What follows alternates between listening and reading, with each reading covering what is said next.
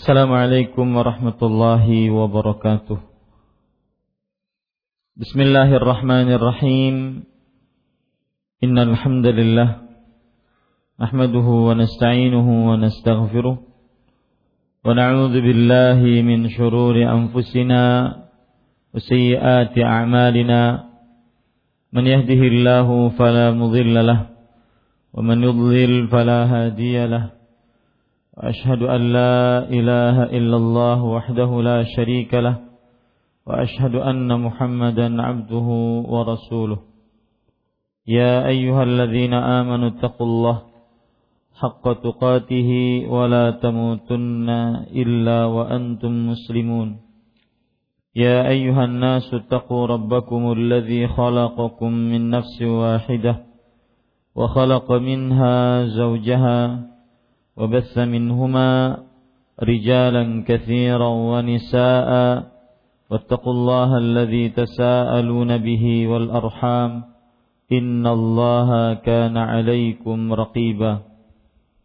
يا أيها الذين آمنوا اتقوا الله وقولوا قولا سديدا يصلح لكم أعمالكم ويغفر لكم ذنوبكم ومن يطع الله ورسوله فقد فاز فوزا عظيما. أما بعد فإن أصدق الحديث كتاب الله وأحسن الهدي هدي محمد صلى الله عليه وعلى آله وسلم وشر الأمور محدثاتها وكل محدثة بدعة وكل بدعة ضلالة وكل ضلالة في النار. Alhamdulillah kita bersyukur pada Allah Subhanahu wa taala. Pada hari ini Kamis pagi menjelang siang 4 Zulqa'dah 1438 Hijriah kita duduk bersama dimudahkan oleh Allah Subhanahu wa taala dengan takdirnya untuk kembali mengkaji kitab tanbihat ala ahkamin takhtassu bil mu'minat yang ditulis oleh Fadilatul Syekh Al-Allamah Dr. Saleh bin Fauzan bin Abdullah Al-Fauzan hafizahullah taala yang sudah diterjemahkan dalam bahasa Indonesia tuntunan praktis fikih wanita. Salawat dan salam semoga selalu Allah berikan kepada Nabi kita Muhammad sallallahu alaihi wa ala alihi wasallam pada keluarga beliau, para sahabat, serta orang-orang yang mengikuti beliau sampai hari kiamat kelak. Dengan nama-nama Allah yang husna dan sifat-sifatnya yang ulia, kita berdoa, Allahumma inna nas'aluka ilman nafi'an wa rizqan tayyiban wa amalan mutaqabbala. Wahai Allah, sesungguhnya kami mohon kepada Engkau ilmu yang bermanfaat, rezeki yang baik dan amal yang diterima. Amin ya rabbal alamin. Ibu-ibu sadari-sadari muslimah yang dimuliakan oleh Allah Subhanahu wa taala, masih kita membicarakan bab yang ke-10, betul Ibu? Masih sisa? Nah, mohon dijawab. Masih sisa nggak bu? Halaman berapa?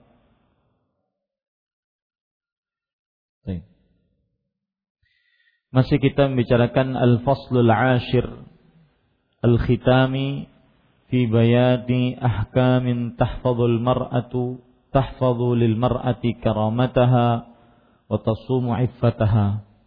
Bab ke-10 penjelasan hukum tentang kewajiban wanita menjaga kehormatannya. Dan pada pertemuan sebelumnya kita sudah membahas poin pertama dari bab ini Al-mar'atu karrajuli ma'muratun bighaddil basar wa hifdzil farj. Wanita sebagaimana laki-laki diperintahkan untuk menundukkan pandangan dan menjaga kesucian diri. Dan untuk menundukkan pandangan ini hukumnya sama baik laki-laki ataupun perempuan. dan seorang wanita boleh melihat kepada segerombolan laki-laki perbuatannya bukan personnya untuk perihal kesukacitaan tatkala hari raya dan permainan tatkala hari raya. Bagaimana yang dilakukan oleh Rasulullah sallallahu alaihi wasallam membiarkan Aisyah radhiyallahu anha wa istri beliau melihat para orang-orang Habasyah bermain di dalam Masjid Nabawi dengan memainkan alat-alat perang dan dibiarkan oleh oleh Rasulullah sallallahu alaihi wasallam melihat demikian. Ini menunjukkan bahwa bolehnya seorang wanita melihat kelakuan atau perbuatan-perbuatan para lelaki demi dalam rangka bersukacita di dalam hari raya. Kemudian yang sudah kita bahas yang kedua, wa min asbabi hifdzil farj al-ibti'adu an istima'il aghani wal mazamir. Dan termasuk dari menjauhkan diri eh, men, termasuk dari menjaga kemaluan dan kesucian adalah menjauhkan diri dari mendengarkan nyanyian dan musik. Ini adalah salah satu cara untuk menjaga kesucian dan juga syahwat yang diharamkan. Dan sudah menjadi tabiat tentang musik bahwa musik akan mendatangkan syahwat yang diharamkan.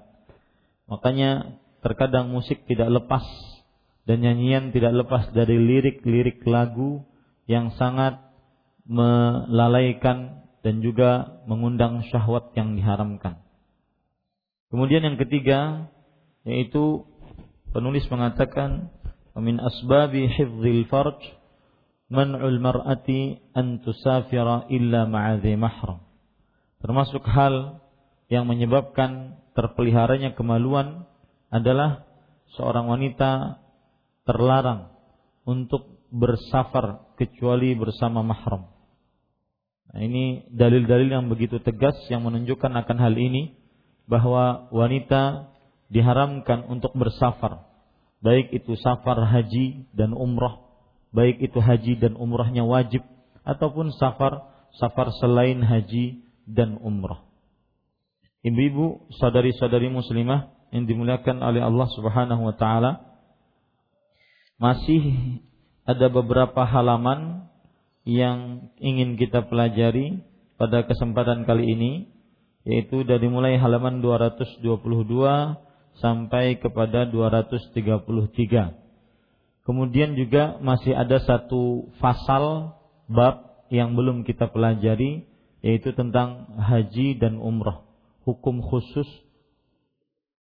haji dan umrah untuk wanita. Berarti insyaallah taala kita masih akan lanjut membaca kitab ini dan saya berusaha dan juga semoga Allah Subhanahu wa taala memudahkan saya berusaha untuk menyelesaikan pembacaan kitab ini pada tahun ini 1438 Hijriah. Adapun tahun depannya dari mulai Muharram insyaallah taala maka kita mencoba untuk membaca kitab lain. Itu pun kalau pian masih mengundang ulun untuk mengajar di sini. Ini kalau ini diganti.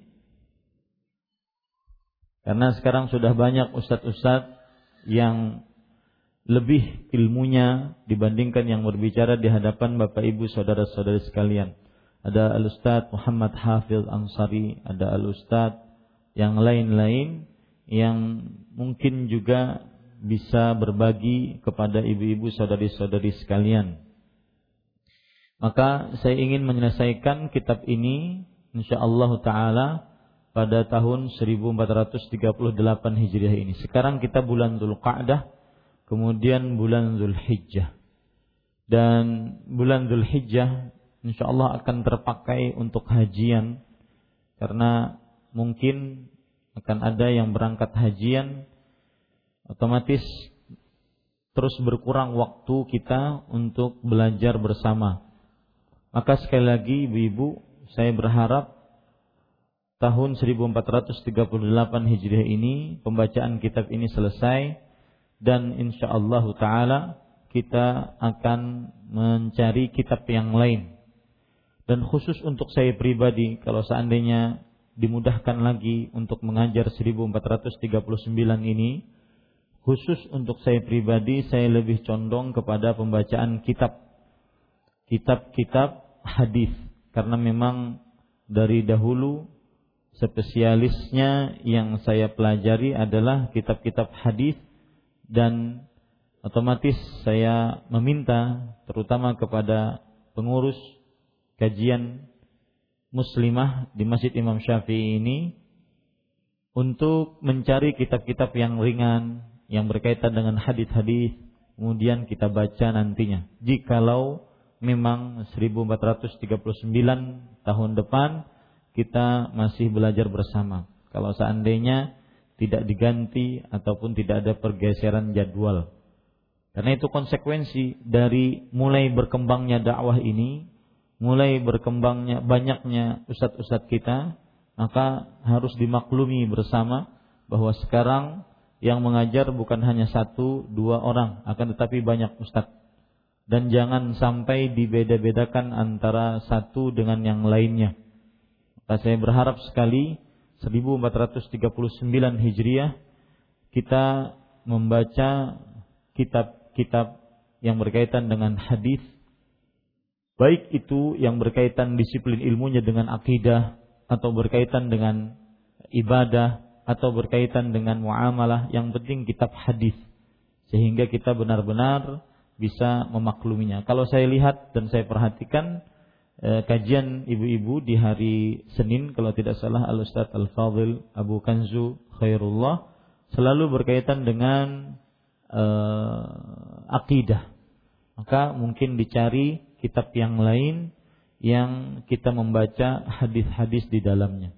Itu pun kalau seandainya kita masih belajar bersama pada tahun 1439 Hijriah ini.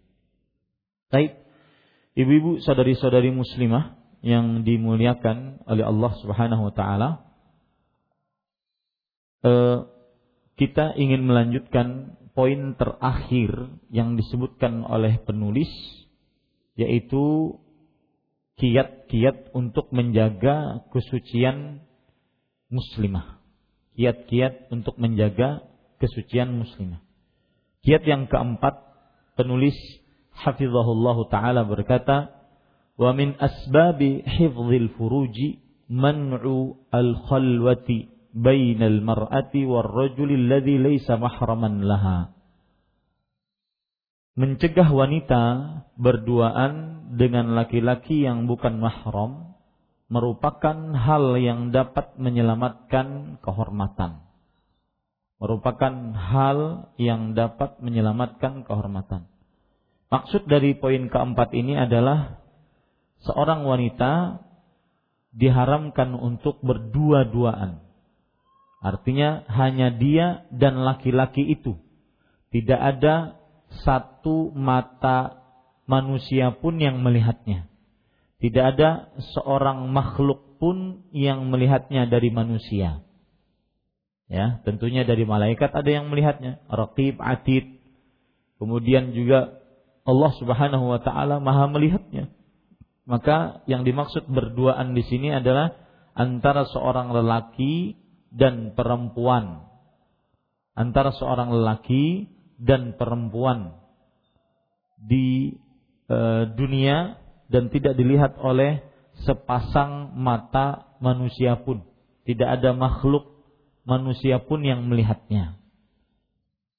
Eh, apakah hukum ini juga berlaku di zaman sekarang yang begitu canggih, yaitu berdua-duaan di dalam hubungan sosial media, seperti misalkan messenger, seperti misalkan chatting, inbox, dan semisalnya dari hubungan-hubungan yang diketahui hanya oleh dua orang. Maka jawabannya iya.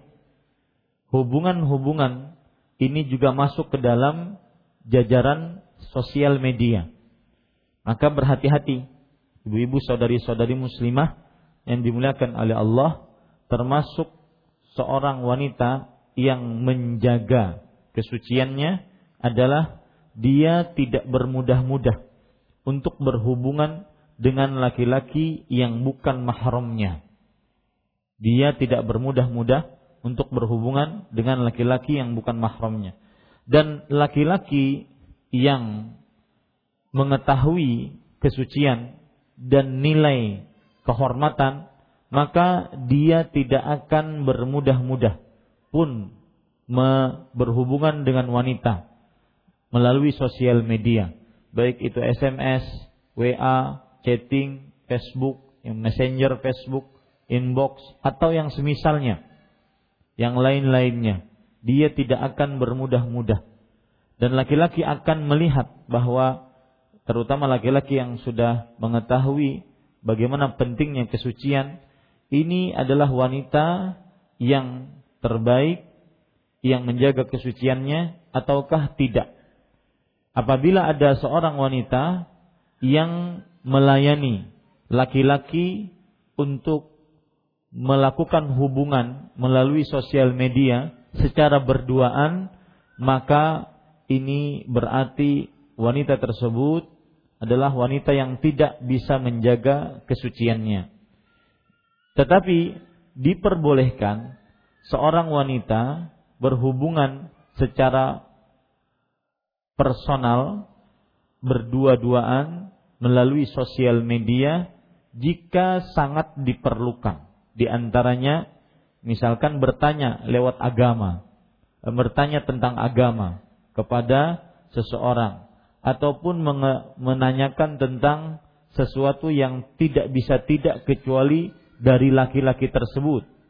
Maka ini termasuk hal yang diperbolehkan, tetapi tetap saja menjaga adab dan hati sehingga tidak terjadi perbuatan-perbuatan yang tercela. Baik. Ibu-ibu, saudari-saudari muslimah yang dimuliakan oleh Allah Subhanahu wa taala, kita membaca apa yang disebutkan oleh penulis qala sallallahu alaihi wa ala alihi wasallam. Man kana yu'minu billahi wal yawmil akhir fala yakhluwanna bimra'atin laysa ma'aha dhu mahram minha fa inna thalithahuma syaitan. Barang siapa yang beriman Kata-kata barang siapa menunjukkan kepada keumuman. Kata barang siapa menunjukkan kepada keumuman. Barang siapa yang beriman kepada Allah dan hari akhir. Uh, ibu-ibu saudari-saudari muslimah yang dimuliakan oleh Allah Subhanahu wa taala, kenapa disebutkan beriman kepada Allah dan hari akhir? Sedangkan rukun iman ada enam. Maka jawabannya ada beberapa jawaban. Kenapa sering di dalam hadis-hadis disebutkan man kana yu'minu billahi wal yawmil akhir. Siapa yang beriman kepada Allah dan hari akhir. Siapa yang beriman kepada Allah dan hari akhir. Siapa yang beriman kepada Allah dan hari akhir. Jawabannya adalah karena karena beriman kepada Allah adalah pokok dasar keimanan dan tidak sempurna beriman kepada Allah kecuali mengakhiri ke, mengakhiri rukun iman dengan beriman ke, eh, kecuali dengan beriman kepada rukun iman terakhir. Ini jawaban pertama. Karena beriman kepada Allah adalah pokok dasar keimanan dan tidak akan sempurna keimanan kepada Allah kecuali mengimani rukun iman terakhir. Ya, rukun iman terakhir. Kemudian ada jawaban yang kedua yang disebutkan oleh para ulama rahimahumullahu taala yaitu beriman kepada Allah Subhanahu wa taala akan benar-benar sukses sempurna ketika mengimani hari akhir. Seseorang akan mentauhidkan Allah ketika dia mengimani hari akhir. Seseorang akan beribadah, semangat mengerjakan kewajiban kepada Allah ketika dia mengimani hari akhir. Ini ibu-ibu, saudari-saudari muslimah. Itu dua jawaban kenapa sering disebutkan di dalam hadis barang siapa yang beriman kepada Allah dan hari akhir. Siapa yang beriman kepada Allah dan hari akhir. Kemudian penulis mengatakan maka janganlah ia berdua-duaan. Mungkin ditambahkan Bu terjemahannya, maka janganlah ia sekali-kali. Karena di situ ada nun tasdid. Lihat bahasa Arabnya, di situ ada nun tasdid. Maka janganlah dia berdua-duaan. Janganlah sekali-kali. Nah, ini yang kita bicarakan. Ya, ini namanya nun taukid. Nun taukid artinya adalah nun untuk menekankan. Untuk menekankan. Ya. Dan nun taukid ini kalau kita terjemahkan menjadi sekali-kali, maka janganlah ia sekali-kali. Fungsinya saya menjelaskan ini untuk benar-benar menghujam di dalam sanubari, jangan pernah walau sekalipun dengan alasan apa pun untuk berdua-duaan dengan seorang wanita atau dengan seorang laki-laki. Ini disebut nun apa tadi Bu? Nun apa Bu? Nun tau taukid. Artinya nun penekanan taukid. Nyalain lampu.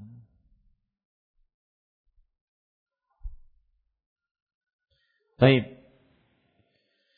Barang siapa yang beriman kepada Allah dan hari akhir, maka janganlah ia sekali-kali berduaan dengan seorang wanita yang ditem tidak ditemani mahramnya. Dengan seorang wanita, di sini disebutkan oleh Rasulullah SAW bimra'atin. Bimra'atin. Lihat bahasa, uh, lihat uh, lafal Arabnya atau tulisan Arabnya bimra'atin dengan seorang wanita. Wanita siapa pun. Ya. Karena imra'atin di sini adalah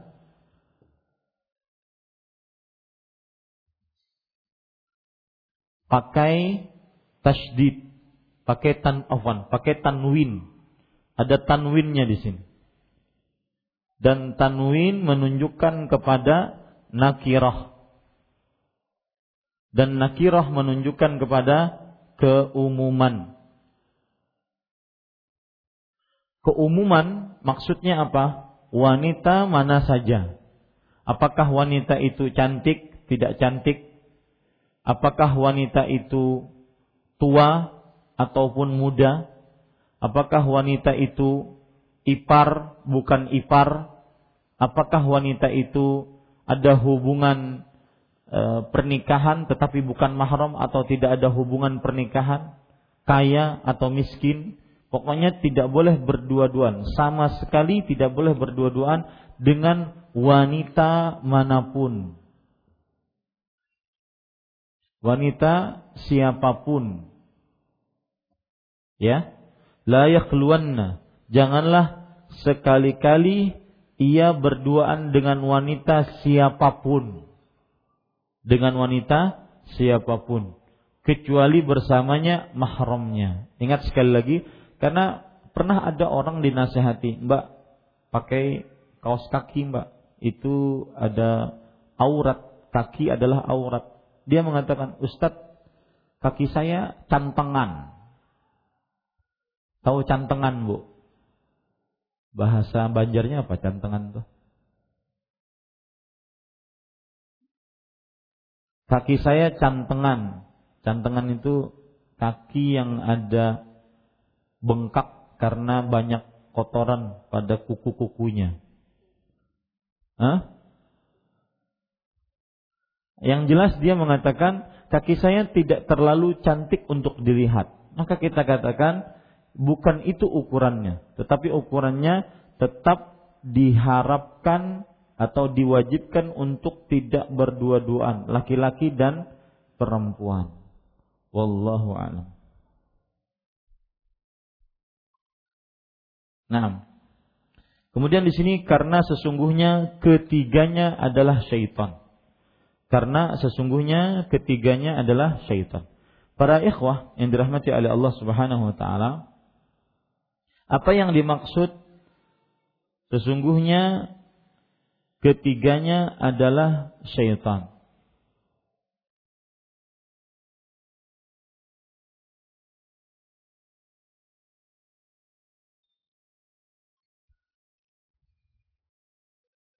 Perhatikan baik-baik.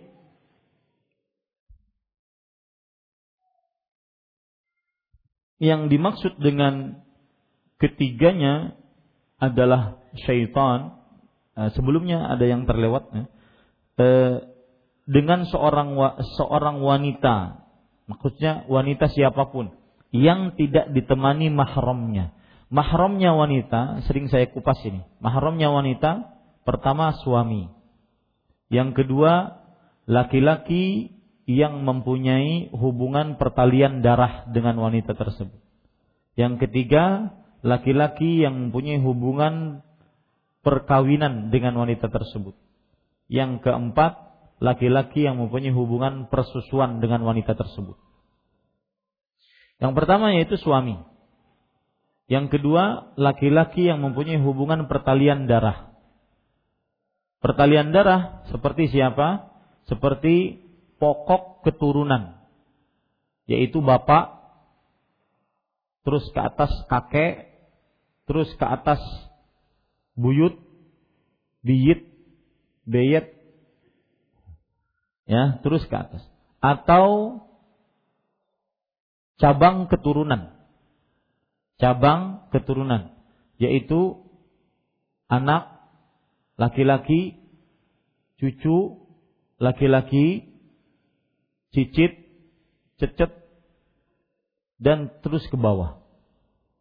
Yang ketiga adalah ranting persaudaraan, yaitu saudara laki-laki, baik itu saudara sekandung, atau saudara seibu, atau saudara sebapak.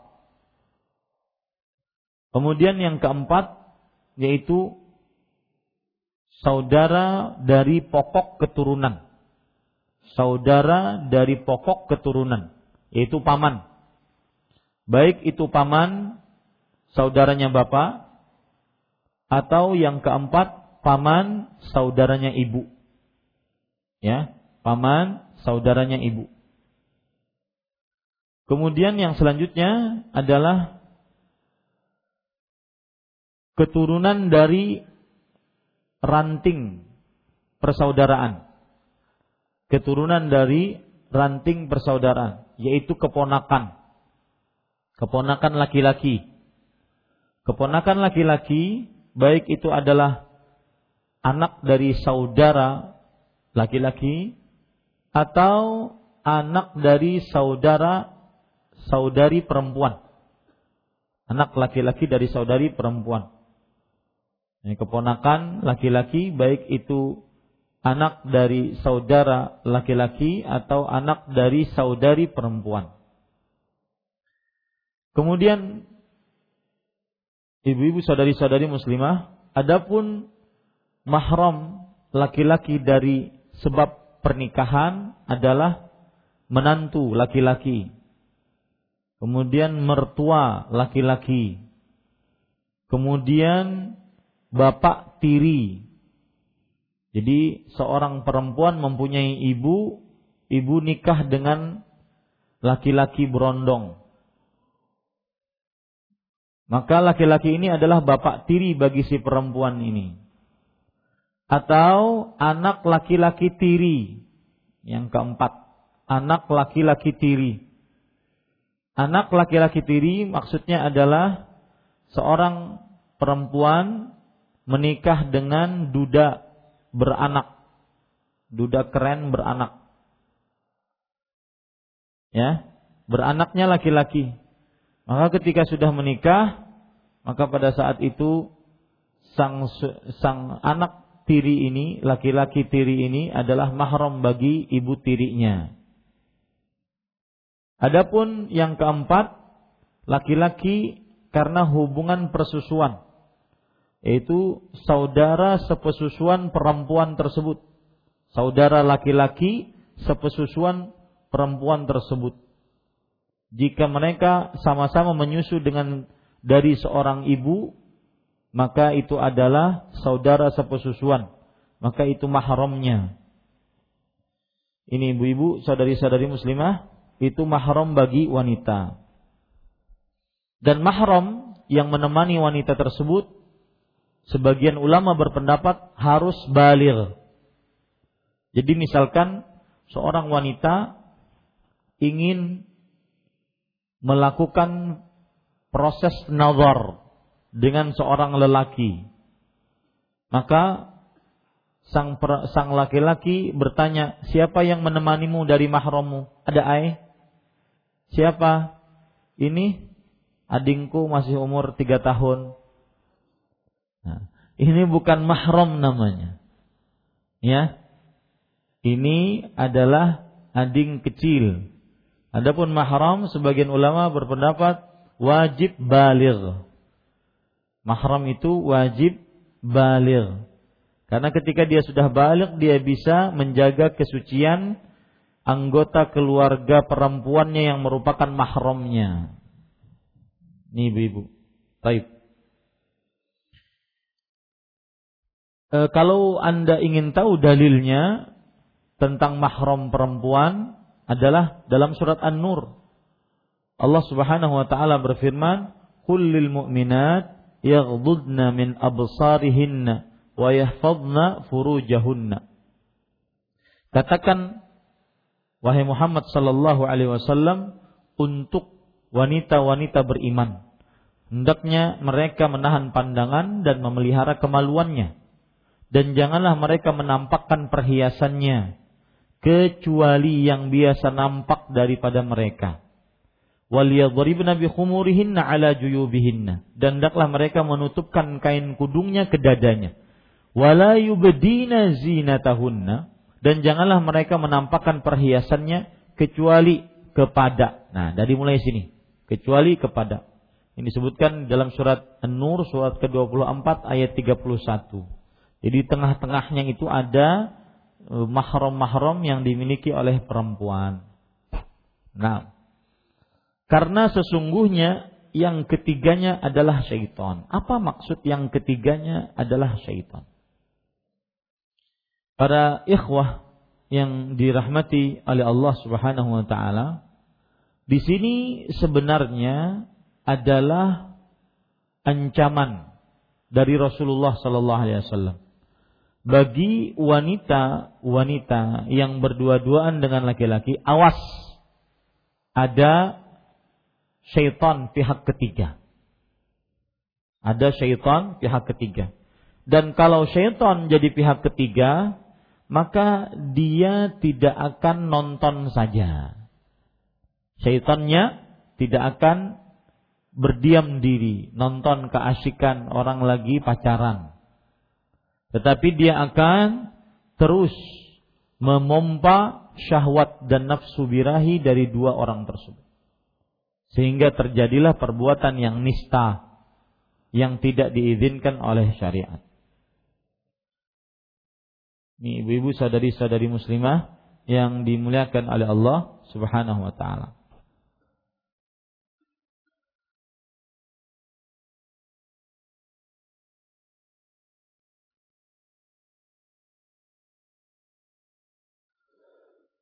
Nah, kita lanjutkan apa yang disebutkan oleh penulis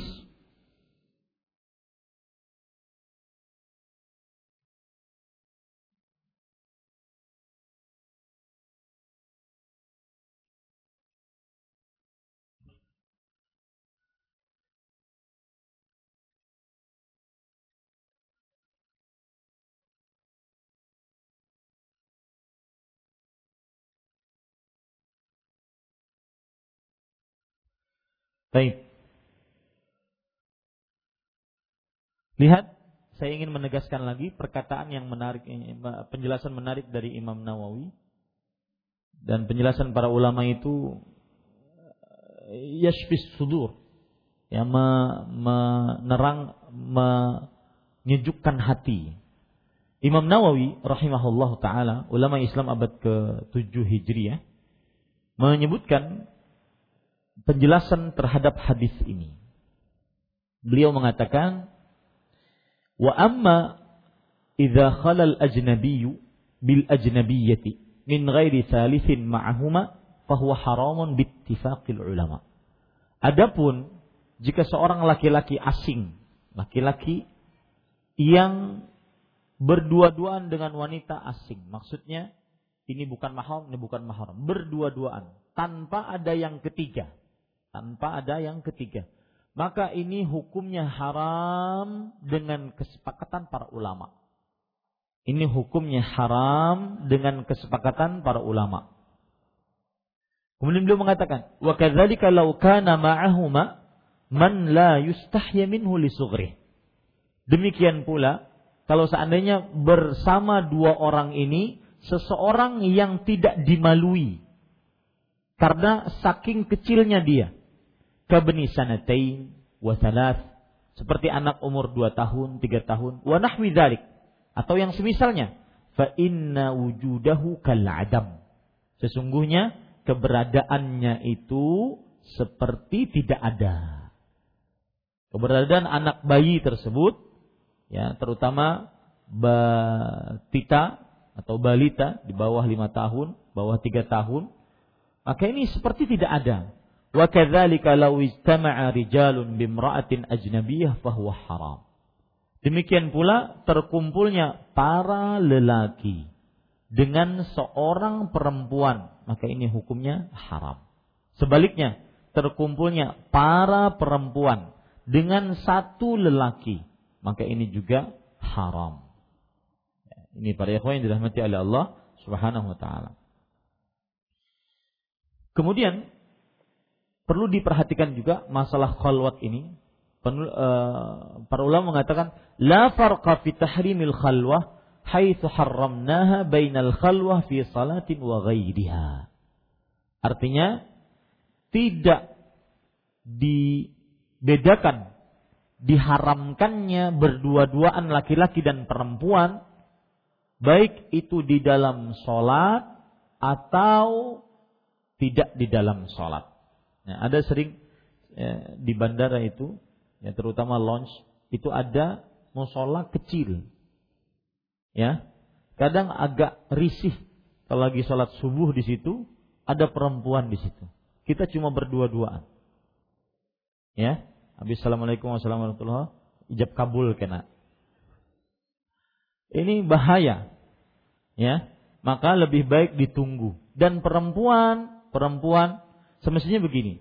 Perempuan itu semestinya didahulukan. Ladies first semestinya. Lebih didahulukan. Tetapi karena mungkin orang-orang tidak faham hukumnya, akhirnya laki-laki nyerobot begitu saja. Maka kalau seperti itu keadaannya, mendingan perempuan tahan dulu sampai sudah tidak ada laki-laki di dalamnya, baru setelah itu dia masuk ke dalam musola tersebut. Ya, sehingga tidak terjadi khalwat atau ikhtilat. Dua istilah ini beda bu. Khalwat atau ikhtilat. Khalwatun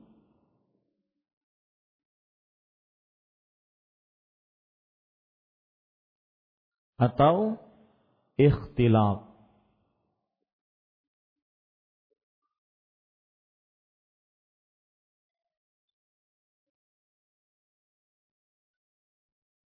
khalwat berdua-duaan.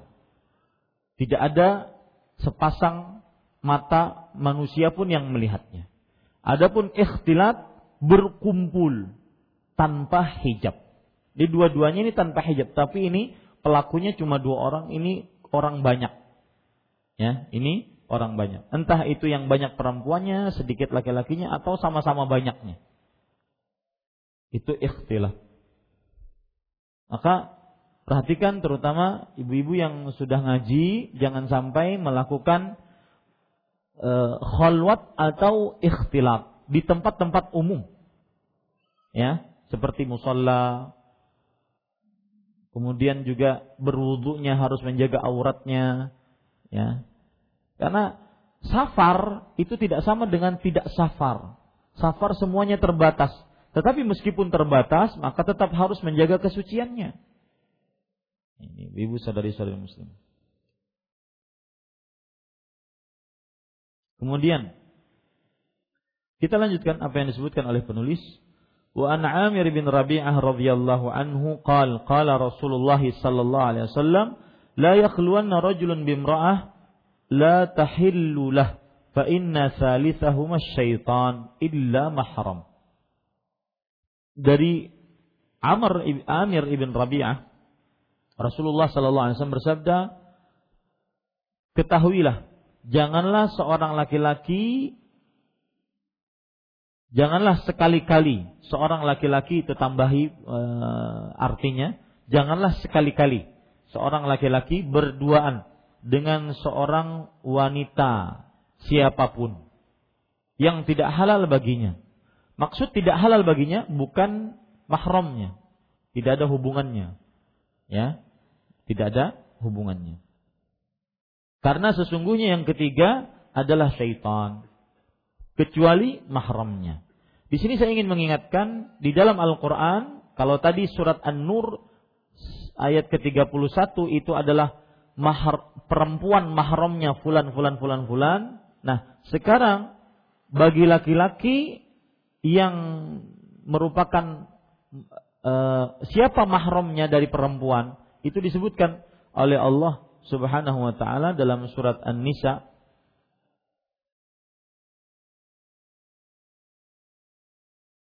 ayat 23. Laki-laki mempunyai mahram, wanita-wanita wanita. Siapa itu? Disebutkan dalam surat An-Nisa ayat 23. Hurrimat alaikum ummahatukum wa banatukum sampai akhir ayat. Diharamkan atas kalian menikahi ibu-ibu kalian ini perempuan yang merupakan mahram bagi laki-laki. Kemudian anak-anak perempuan kalian. Ini perempuan yang merupakan mahram bagi laki-laki. Saudari-saudari perempuan kalian, mahram bagi laki-laki dan seterusnya sampai akhir ayat. Ya. Kenapa saya kupas itu? Karena di sini disebutkan ketahuilah janganlah sekali-kali seorang lelaki.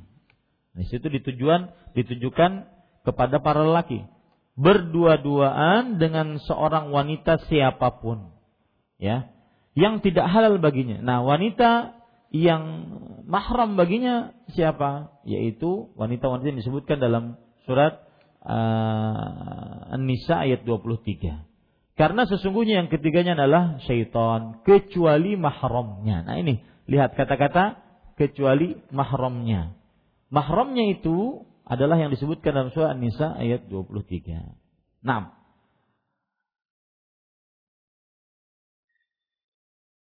Qala al-Majid fil Muntaqa. Uh, ibu-ibu saudari-saudari, siapa ini Al-Majid?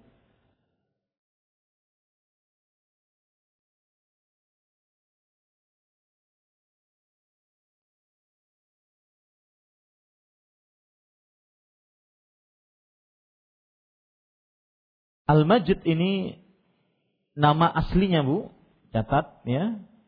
Nama aslinya Abdus Salam bin Abdullah bin Taimiyah. Makanya disebut oleh orang-orang Al-Majid ibn Taimiyah. Jadi dia, tetapi dia bukan Syekhul Islam bin Taimiyah. Ya, dia bukan Syekhul Islam Ibnu Taimiyah. Tetapi sama Ibnu Taimiyahnya. Al-Majid ini ulama Islam abad ke-7 Hijriah. Beliau meninggal pada tahun 610 Hijriah. Ya, dan ini salah satu ulama bermazhab Hambali. Ya, ulama bermazhab Hambali. Siapa namanya tadi Bu? Al-Majid siapa namanya Bu? Abdus Salam bin Abdullah bin Taimiyah. Ya. Karena penulis di sini menyebutkan tentang Al-Majid berkata, "Lu, Al-Majid itu siapa?" Ya. Al-Majid itu adalah Abdul Salam bin Abdullah bin Taimiyah, ulama Islam abad ke-7 Hijriah.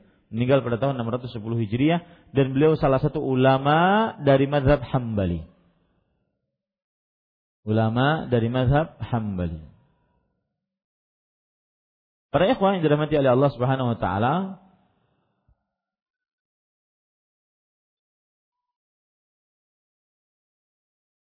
Di sini disebutkan berkata dalam kitab Al-Muntaqa.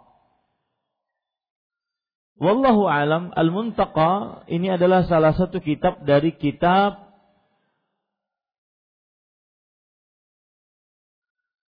uh, madhab Hambali yang disebut dengan Muntaqa Al-Akhbar. Muntaqa Al-Akhbar. Namanya adalah Muntaqa Al-Akhbar. Baik, itu sebagai pengenalan Mudah-mudahan bisa dimaklumi. Rawahuma Ahmadu wa sabaqa ma'nahu li Ibnu Abbas fi haditsin muttafaqun muttafaqin alaih. Kedua hadis di atas diriwayatkan oleh Imam Ahmad. Maksudnya di dalam kitab Al-Musnad. Pengertiannya ada pada hadis Ibnu Abbas radhiyallahu anhuma dalam hadis yang disepakati oleh Imam Bukhari dan Muslim. Ya. Baik dan hadis Ibnu Abbas yang dimaksud adalah disebutkan la yakhluwanna rajulun bimra'ah illa wa ma'adhu mahram wa la tusafiril mar'ah illa ma'adhi mahram Janganlah seorang laki-laki berduaan dengan seorang wanita siapa pun kecuali bersama mahramnya dan janganlah seorang wanita berpergian kecuali bersama mahramnya. Uh, ibu-ibu, saudari-saudari muslimah yang dimuliakan oleh Allah Subhanahu wa taala. Bahkan saya melihat lihat ini ini agak detil. Saya melihat ketika Rasulullah SAW bersabda, "Janganlah seorang laki-laki berdua-duaan dengan seorang wanita siapa pun." Ya, mohon anaknya dijaga ya, kita ingin belajar ini. Baik. Janganlah seorang laki-laki berduaan dengan seorang wanita siapa pun. Maksudnya siapa pun di sini bisa berarti bahkan mungkin mahramnya. Paham nggak maksud saya ibu? Bahkan mungkin mahramnya. Contoh, sang kakak laki-laki berduaan dengan adik perempuan. Tidak ditemani oleh mahram lain. Seperti bapaknya atau seperti kakaknya laki-laki si perempuan tersebut. Kira-kira Bu, mungkin nggak terjadi apa-apa? Ah Bu, Ui orangnya. Mungkin nggak terjadi apa-apa? Mungkin. Ya. Maka ini perlu dicatat Bu. Ya. Bisa dimaksudkan larangan berdua-duaan laki-laki dan perempuan bahkan sampai kepada kalau wanita itu sudah balik meskipun itu adalah mahram bagi si laki-laki. Kalau wanita itu sudah balik, meskipun itu adalah mahram bagi si laki-laki. Apalagi yang bukan mahram. Ya. Makanya kan ada hadis dalam riwayat Imam Abu Daud Rasulullah wasallam bersabda, "Muru auladakum bis salah wa hum abna'u sab'i sinin. Wadribuhum 'alaiha wa hum abna'u 'ashr." Wafarriqu bainahum fil madaja.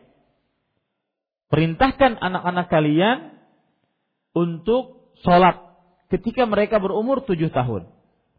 Pukul mereka kalau tidak sholat ketika mereka berumur sepuluh tahun. Dan pisahkan di antara ranjang-ranjang mereka. Lihat, kalau sudah sepuluh tahun, maka pisahkan. Ini, ibu-ibu saudari-saudari muslimah. Bahkan kalau saya lihat hadis itu janganlah seorang laki-laki sekali-kali berduaan dengan seorang wanita meskipun wanita ini mahramnya. Misalkan keponakan laki-laki berdua-duaan dengan bibinya.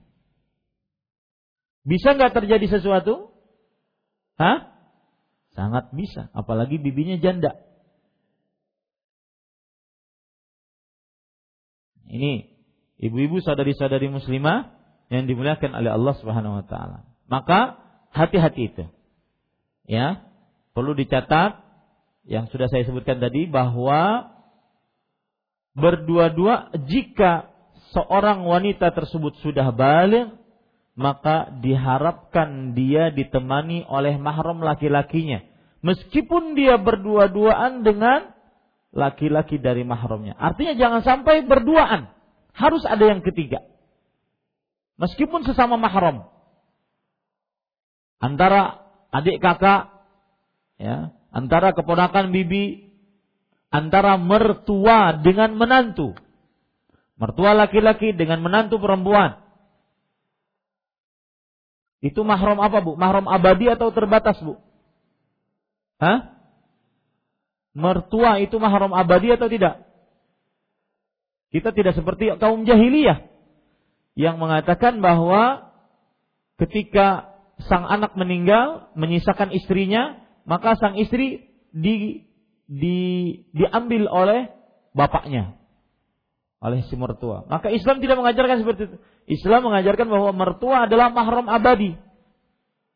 Mahram abadi. Misalkan ada seorang anak laki-laki, ada bapak. Bapak ini sudah lama menduda karena ibunya sudah meninggal. Kemudian si bapak ini menikah dengan perempuan. Perempuannya perawan cantik. Bapaknya meninggal, anaknya yang ngembat. Nah, ini tidak benar. Ya, bapaknya meninggal, si ibu itu tetap mahram abadi. Ibu tirinya ini bagi laki-laki ini mahram abadi. Ini ibu-ibu saudari-saudari muslimah perlu diperhatikan itu permasalahan penting ya karena sering terjadi ternyata adik perempuan mohon maaf bunting gara-gara saudara laki-lakinya. Ini disebabkan karena berdua-duaan. Jadi Ustaz solusinya bagaimana? Solusinya adalah harus ada apa Bu? Pihak ketiga. sang menantu perempuan bunting. Setelah diperiksa ternyata DNA-nya adalah mertua laki-lakinya. Maka harus ada yang ketiga, jangan sampai berdua-duaan. Baik. Kita lanjutkan. Qala al-Imam Asy-Syaukani fi Nailil Autar. Imam Asy-Syaukani rahimahullah di dalam kitab Nailul Autar. Ini kitab eh, kesayangan saya ini, kitab Nail Autor dan ini eh, adalah yang kita pelajari tatkala kita kuliah. Jadi memang condong seseorang itu kan beda-beda. Ada yang condongnya ke akidah, ada yang condongnya ke fikih, ada yang condongnya ke hadis gitu. Ini kitab Nail Autar adalah sama persis dengan kitab Bulughul Maram. Ya. Ini sebenarnya saya itu lebih suka ngajar-ngajar seperti kitab Bulughul Maram gitu. Ya. Karena dia hadis dan kita kupas hadisnya, kita ambil hukum-hukumnya. Baik. Imam Ash-Shawkani, Imam Ash-Shawkani nama aslinya para ikhwan yang dirahmati oleh Allah Subhanahu wa taala nama aslinya adalah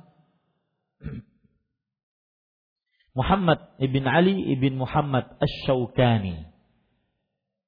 Muhammad bin Ali bin Muhammad Ash-Shawkani.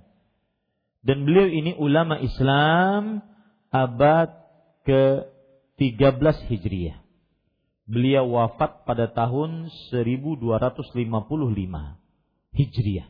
Bertepatan dengan 1839 Masehi. Dan beliau termasuk dari ulama ahlus sunnah wal jamaah dan ulama besarnya negeri Yaman. Ya, ulama besarnya negeri Yaman. Dan beliau wafat pada abad ke-13 Hijriah. Dan salah satu kitab beliau yang sangat terkenal Nailul Autar yang isinya hadis-hadis di dibagi ataupun dirapikan sesuai dengan bab fikih. Misalkan kitab toharoh, hadis-hadis tentang toharoh. Kitab sholat, hadis-hadis tentang sholat. Itu namanya kitab Nailul Autar. Mengatakan, beliau berkata, wal khul wal khalwatu bil ajnabiyah mujma'un ala tahrimiha kama dzalikal hafidhu fil fath. Khalwat berduaan dengan orang asing bukan keluarga, hukumnya haram menurut kesepakatan ulama. Sebagaimana Al-Hafidh Ibnu Hajar dalam kitab beliau Fathul Bari. Al-Hafidh Ibnu Hajar nama aslinya adalah Ahmad bin Ali bin Abdurrahman bin Hajar Al-Asqalani rahimahullah berasal dari Mesir dan beliau mempunyai kitab namanya Fathul Bari Syarah Sahihul Bukhari atau syarah Sahihil Bukhari. Dan Fathul Bari ini kita ambil pelajaran menarik dari uh, kitab Fathul Bari ini. Ini pelajaran hati, mudah-mudahan bermanfaat. Yaitu ibu-ibu saudari-saudari muslimah yang dimuliakan oleh Allah Subhanahu wa taala. Al-Hafidh Ibnu Hajar ketika menulis Fathul Bari yang merupakan syarah Sahih Bukhari, beliau dicegah atau lebih tepatnya dicela Wahai Hafiz, wahai Ibnu Hajar, kenapa engkau menulis syarah Sahih Bukhari? Bukankah syarah Sahih Bukhari sudah banyak? Ada Umdatul Qari, ada syarah uh, Al-Qadhiyat, syarah Ibnu Rajab Al-Hambali, syarah banyak. Kenapa engkau ngulang-ulang? Apa yang beliau jawab? Nah, ini, ini pelajarannya di sini. Beliau mengatakan, "Makana lillah fahuwa yabqa." Sesuatu yang karena Allah itulah yang akan tersisa. Itu yang akan tersisa, yang akan nampak, yang akan abadi. Maka benar subhanallah.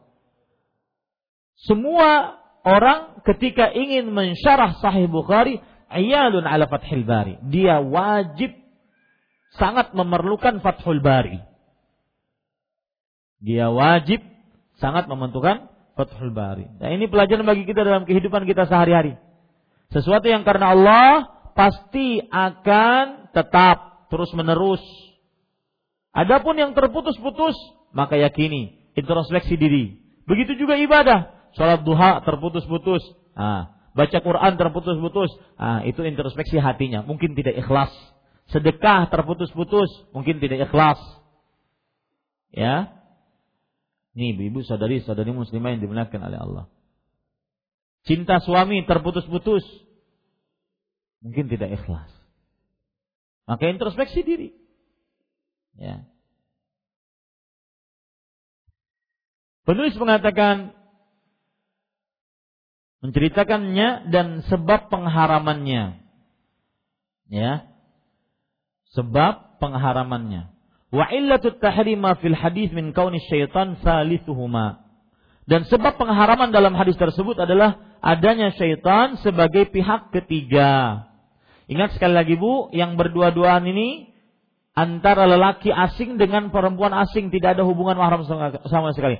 Atau bisa juga antara laki-laki dan perempuan yang punya hubungan mahram. Lebih baik ada pihak ketiganya.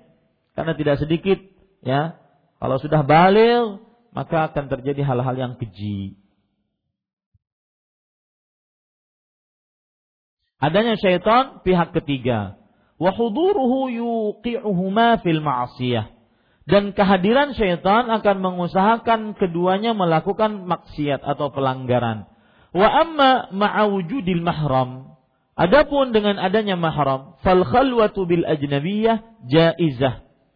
Maka berduaan menjadi boleh karena terjadinya maksiat dapat terjegah limtina'i wuqu'in maksiat maha hudurihi. Karena terjadinya maksiat kalau adanya mahram dapat terjegah ya. Dan ibu-ibu perlu diperhatikan, mungkin bisa dicatat, maksiat terjadi tatkala kesendirian. Maksiat terjadi tatkala kesendirian atau mayoritas maksiat terjadi tatkala kesendirian. Makanya ada pepatah Arab mengatakan kalau tidak salah ini perkataan Imam Ahmad ta'sil ilaha wa anta taz'umu hubbahu. Engkau bermaksiat kepada Allah padahal engkau mengaku cinta kepadanya. Ya. Biasanya maksiat itu dilakukan tatkala saat kesendirian. Orang-orang yang sering safar itu dikhawatirkan sering bermaksiat. Ya. Apalagi safarnya kadang membawa mahram, kadang membawa istrinya, suaminya. Itu dikhawatirkan sering bermaksiat. Pian itu sate pinanya. Nah, ini ibu-ibu saudari-saudari muslimah yang dimuliakan oleh Allah Subhanahu wa taala. Taib.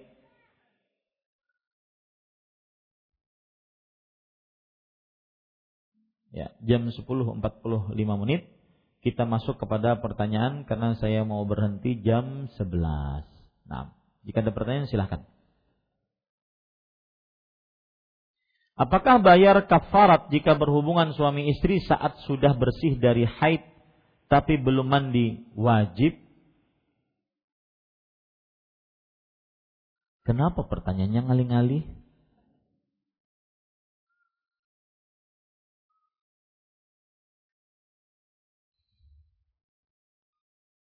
Saya tidak tahu. Tidak tahu. Nah, tidak tahunya karena ragu ragu-ragu hukumnya. Dari satu sisi dia suci dari haid. Dari satu sisi dia belum benar-benar suci dari haid. Dia suci dari haid, terputus darahnya. Kering kemaluannya, atau keluar lendir putih. Tapi dari satu sisi dia belum benar-benar suci. Sedangkan ayatnya berbunyi faida tatahharna fa'tuhunna min haitsu amarakumullah. Jika wanita ini suci maka gaulilah ia dari arah yang Allah perintahkan kepada kalian. Suci di sini adalah berhenti darahnya dan mandi baru boleh digauli. Adapun sebelum mandi digauli apakah ada kafarat? Saya tidak tahu. Allahu alam. Enam. Yang lain?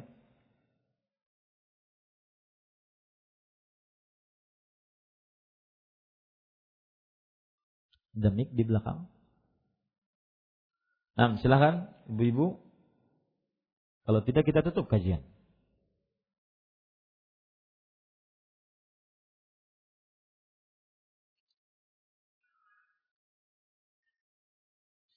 Apakah saudara laki-laki sebapak yang non muslim mahram kita? Maka jawabannya adalah yang mahram hanya muslim.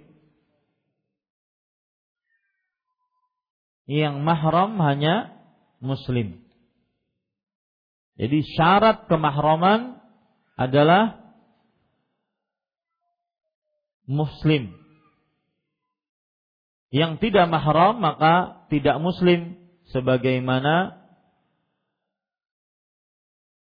di dalam kehidupan kita sehari-hari dia tidak bisa menjadi wali bagi pernikahan seorang perempuan. Ya. Bagi pernikahan seorang perempuan.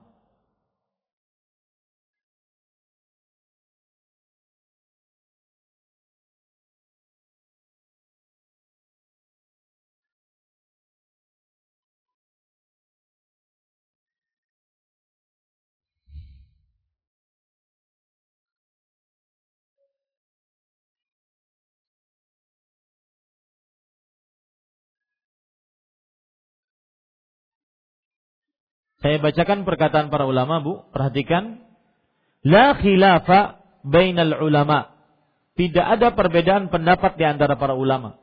Annahu la yushtaratu fi maharimi syakhs al-Islam. Oh, afan Bu. Berarti saya salah. Bahwa tidak disyaratkan dalam kemahroman seseorang Islam. Ya, berarti tidak mengapa. Mahramnya itu non muslim. Ya, tidak mengapa mahramnya itu non muslim. Tetapi lakin hunaka mas'alatun khalafa fiha al-hanabilah. Tetapi di sana terdapat permasalahan yang terjadi perbedaan pendapat di antara para ulama. Jumhur mengatakan al-mahram alladhi yajuzu lil mar'atil muslimah as-safar ma'ahu yaitu seorang mahram yang seorang wanita muslimah boleh bersafar dengannya, maka jumhur berkata bahwa seorang kafir yang muslim eh apa, seorang kafir yang laki-laki boleh menjadi teman safar bagi perempuan kalau seandainya mereka mahram. Kalau seandainya mereka mahram. Tetapi Imam Ahmad berpendapat bahwa mahram harus muslim. Nah, ini terjadi perbedaan pendapat. Jumhur mengatakan mahram tidak mengapa non muslim. Sedangkan Imam Ahmad berpendapat mahram harus apa Bu? Muslim. Wallahu alam. Jadi saya rarat tadi jawabannya. Ya, mahram harus tidak mengapa bukan muslim. Tidak mengapa bukan muslim. Bolehkah antara laki-laki dan perempuan berdua-duaan di tengah khalayak ramai? Bukan pacaran Ustadz, untuk berdiskusi. Maka ini termasuk dari ikhtilaf. Ikhtilaf. Terkumpulnya para lelaki dengan para perempuan atau lelaki dan perempuan dilihat oleh orang banyak. Ini namanya ikhtilaf. Maka dijauhi. Lebih baik dengan hijab Allah Subhanahu wa taala berfirman dalam surah Al-Ahzab, "Wa idza sa'altumuhunna fas'al mata'an fas'aluhunna min wara'i hijab." Jika kalian meminta makanan kepada istri-istri Nabi, mintalah dari belakang hijab. Wallahu alam.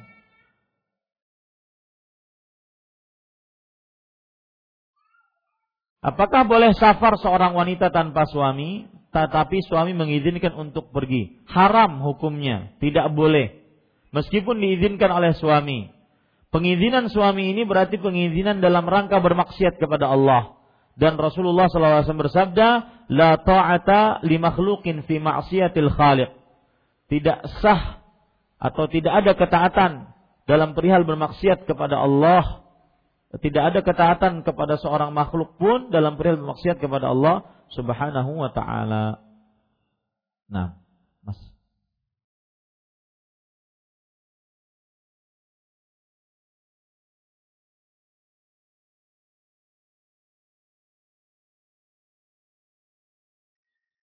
Apakah hukumnya menggunakan alat kontrasepsi pil KB atau spiral dengan tujuan mengatur jarak antar anak? Maka jawabannya, kalau pengaturannya disebabkan karena kelemahan seorang perempuan, boleh. Tapi kalau pengaturannya adalah karena ingin memutuskan uh, anak ataupun ingin tidak punya anak, maka ini haram hukumnya. Karena tujuan syariat membolehkan pernikahan adalah agar mendapatkan keturunan sehingga tercipta tetapnya keturunan muslim sampai akhir hayat, sampai akhir dunia. Ya. Di dalam hukum Islam ada tujuan syariat namanya hifdzun nasl, yaitu menjaga keturunan. Nah, ini merupakan tujuan syariat, makanya disyariatkan pernikahan.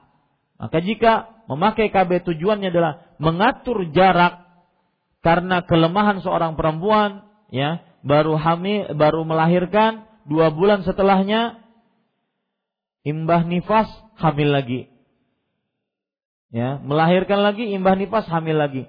Maka ini boleh seperti ini wallahu alam. Adapun untuk memutuskan uh, kehamilan sama sekali, maka ini diharamkan. Allahu alam. Ipar saya perempuan masuk Islam. Bagaimana dengan adik perempuannya non Islam, mahram bukan? Ini sama tadi. Ya, maka jawabannya mahram. Dan tetap boleh bepergian dengannya kecuali pendapat apa tadi, Bu? Mazhab apa tadi, Bu? Hah? Ham? Hambali yang mengatakan bahwa kalau bepergian wajib ditemani mahram muslim. Ya. Adapun jumhur mengatakan tidak, tidak wajib. Non muslim, adiknya yang non muslim tetap mahramnya. Wallahu alam. Bolehkah tidak memakai jilbab jika di depan adik perempuannya atau mamanya yang non muslim? Ini permasalahan lari kepada masalah apa hukum aurat wanita muslimah di hadapan wanita kafirah atau wanita musyrikah? Maka jawabannya terjadi perbedaan pendapat di antara para ulama. Ada yang mengatakan aurat wanita muslimah di hadapan wanita-wanita kafir atau wanita-wanita musyrik seperti aurat wanita muslimah di hadapan laki-laki yang bukan mahramnya. Jadi harus menutup seluruhnya. Tetapi pendapat yang lebih kuat, wallahu alam, adalah aurat wanita muslimah di hadapan wanita kafir seperti di hadapan wanita muslimah lainnya. Ibu-ibu kalau seandainya di hadapan wanita muslimah bagaimana? Buka cadar, kadang buka jilbab, ya. Dan batasannya, mohon maaf, batasan aurat. Saya berbicara batasan aurat. Batasannya adalah batasan aurat besar. Dari mulai pusar sampai lutut. Ini aurat wanita di hadapan wanita. Otomatis Ustaz, kalau menyusui kelihatan payudara bagaimana? Asal hukumnya tidak mengapa. Tetapi bukan berarti ketika misalkan ini kan kajian, tidak ada yang lihat. Kemudian dia buka sesusu-susunya. Ya. Ini tidak benar. Ya, bedakan antara batasan aurat dengan batasan pakaian. Ya, pakaian. Pakaian yang dilihat tidak uh, apa namanya? tidak uh, tidak sejatinya perempuan tersebut memakai pakaian yang Eh, sangat minim di tengah perempuan. Karena terutama di zaman sekarang dikhawatirkan menjadi uh, fitnah, kemudian ke ke kericuhan, kemudian kegaduhan. Ya. Dengan adanya sosial media ini, ini berbahaya sekali. Makanya hati-hati kalau pertemuan-pertemuan, ya. Ada seorang suami, dia sangat tenang ketika istrinya datang ke pertemuan mana pun, terutama yang benar-benar belum tertutup dengan rapi, dia tidak akan buka cadarnya. Maka ini suami tenang. Ya.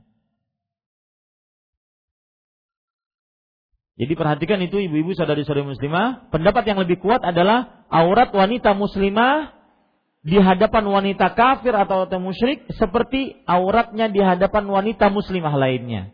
Apa itu batasan auratnya? Dari mulai pusar ke lutut ya tetapi bukan berarti dia boleh seenaknya membuka dadanya di hadapan laki eh, di hadapan perempuan muslimah ya adapun sebagian yang berpendapat bahwa aurat wanita muslimah di hadapan wanita kafir wanita musyrik itu seperti di hadapan laki-laki yang bukan mahram laki-laki asing maka mereka berdalil dengan hadis atau dengan ayat maksud saya. Ya. Ayatnya yaitu Allah Subhanahu wa taala berfirman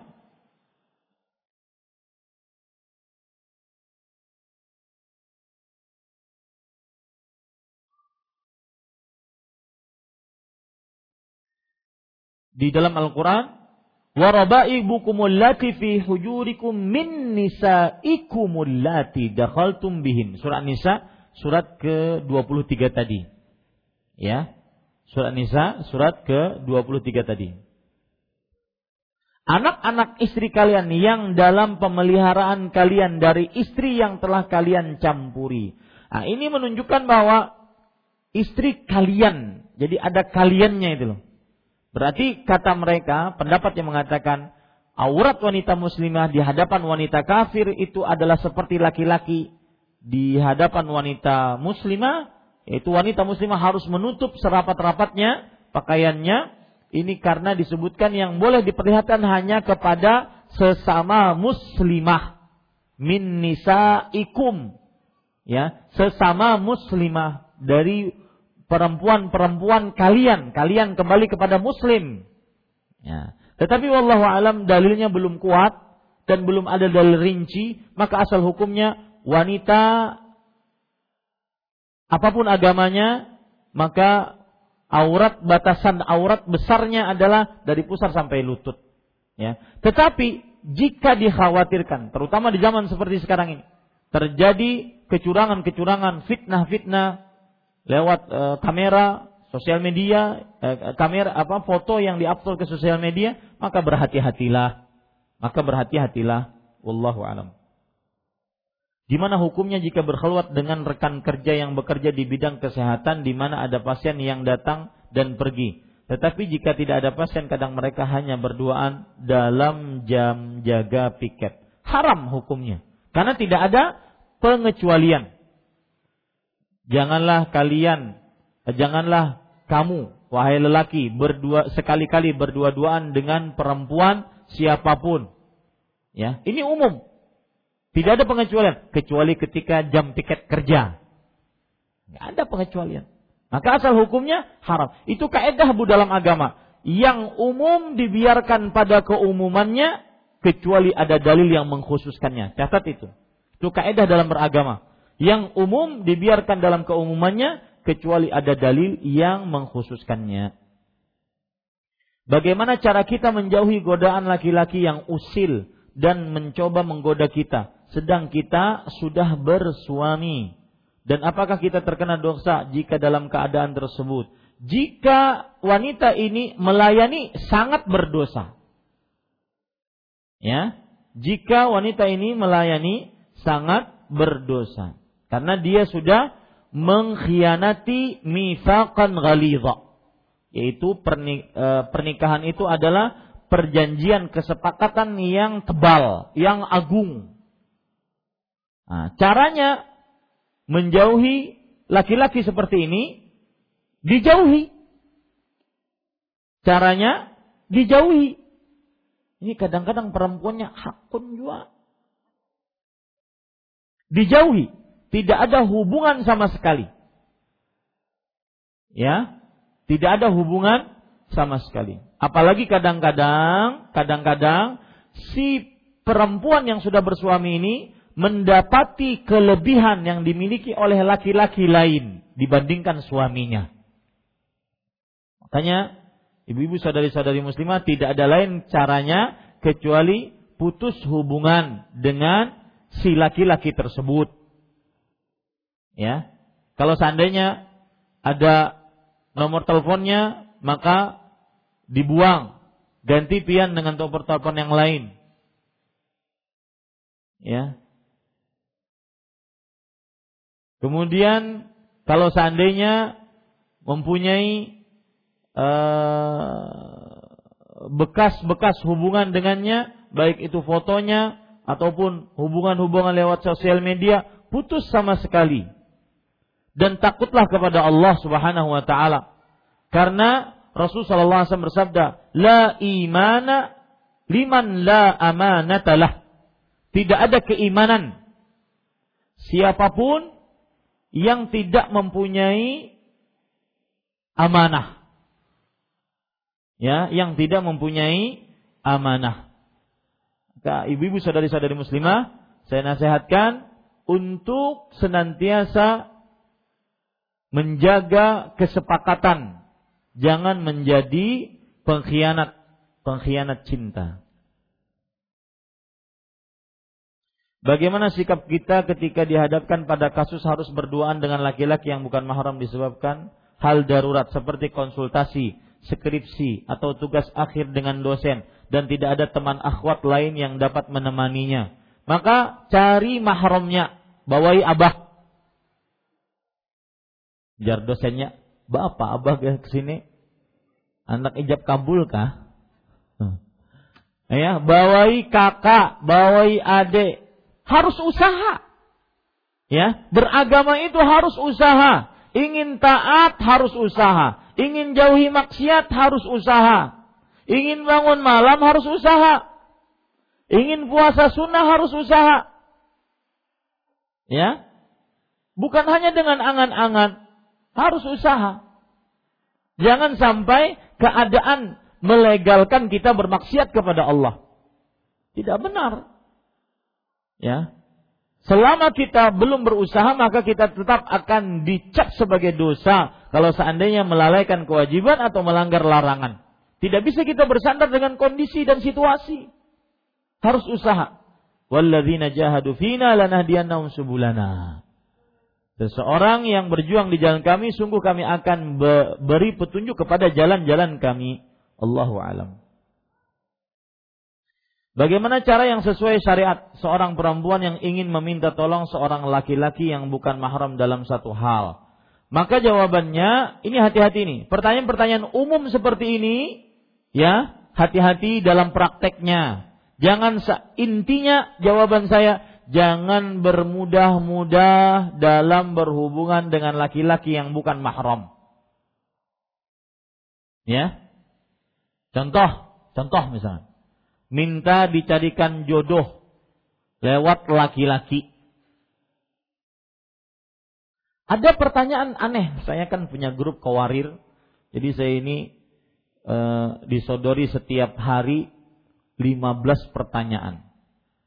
Ya, dari grup kawarir yang jumlahnya seribu orang lebih. Ada pertanyaan dan pertanyaan itu banyak. Pertanyaan sejenis seperti ini. Ustadz, bagaimana sikap saya? Saya minta dicarikan jodoh dan saya meminta kepada laki-laki yang belum berkeluarga. Ini pertanyaan maksudnya apa?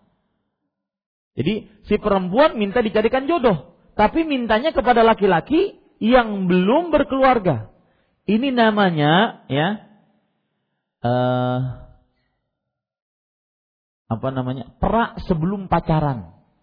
Kadang-kadang ada yang namanya putus sebelum pacaran. Ini hati-hati nih. Jangan sampai bermudah-mudah. Bahkan mungkin laki-laki ini ustadz. Ya, bahkan mungkin laki-laki ini ustadz. Baik yang sudah menikah ataupun yang belum menikah. Saya saya baru tadi pagi menjawab beberapa pertanyaan Ustadz bagaimana proses ta'aruf melalui CV? Jadi dia menyerahkan CV-nya kepada seseorang. Agar orang ini nanti mencarikan untuknya calon. Saya nasihatkan kepada wanita muslimah, jangan mudah-mudah memberikan CV-mu. Itu kehormatanmu. Ya. Itu kehormatanmu. Jangan mudah-mudah saya tingginya sekian, rambut panjang sekian, kemudian bibir lebar sekian, kemudian pipi sekian, ya, warna kesukaan sekian, pendidikan ini, pendidik Jangan, jangan bermudah-mudah.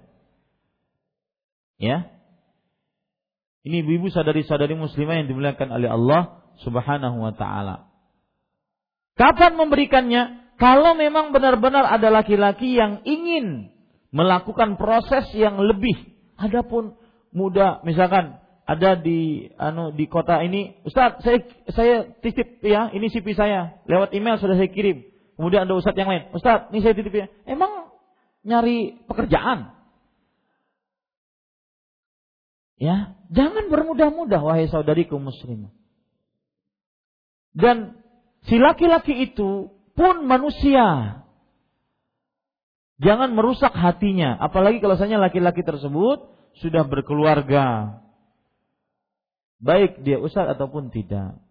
Maka saya tidak setuju pengumpulan cip-cip ini ini pendapat pribadi saya. Saya tidak setuju untuk itu. Kalau seandainya ingin melakukan itu kalau sudah benar-benar proses mau khidbah, melamar, dia mencari data. Jadi di dalam Islam itu tidak ada ta'aruf. Yang ada adalah mencari data sehingga kita tidak dikatakan membeli kucing dalam karung, menikahi orang yang tidak kita belum tahu. Ya. Maka ibu-ibu saudari-saudari muslimah hati-hati dengan perkara pemberian CV ini. Jangan bermudah-mudah. Ya, jangan bermudah-mudah. Wallahu alam. Saya tidak melarang uh, sama sekali tetapi jangan bermudah-mudah. Jangan bermudah-mudah.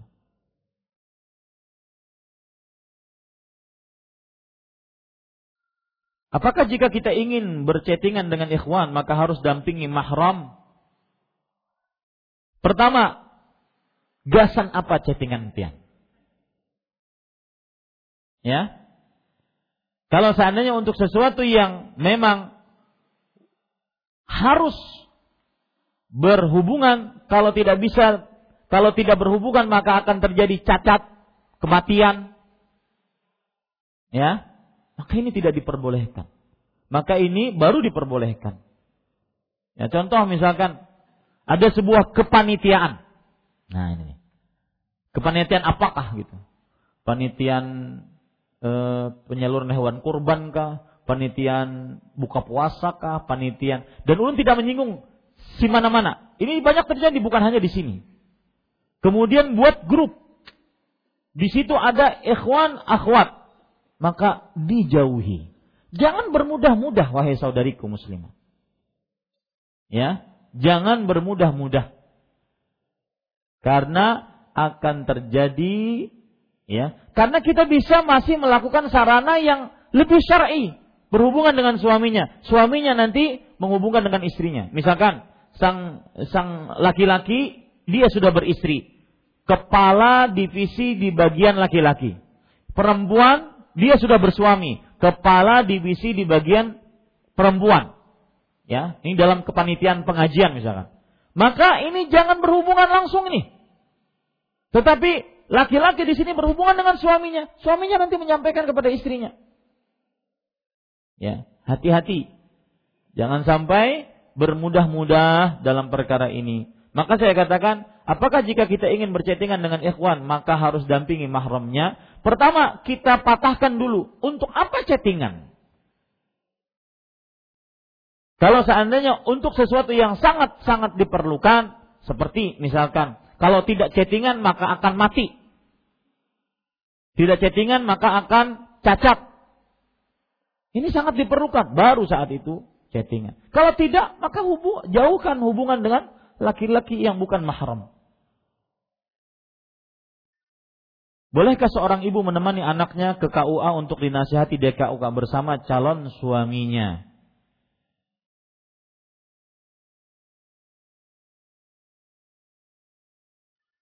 Semestinya yang menemani adalah bapaknya, bukan ibunya.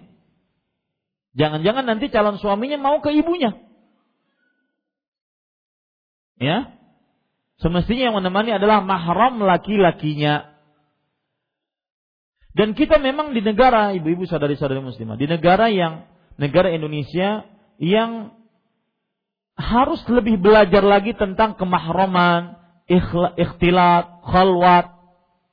Ya, seperti dalam perihal menasehati ini di, di, kantor urusan agama. Semestinya ada ruangan tersendiri, perempuan dinasehati dengan hijabnya, kemudian petugas dari KUA menasehatinya dari balik hijabnya. Semestinya seperti itu.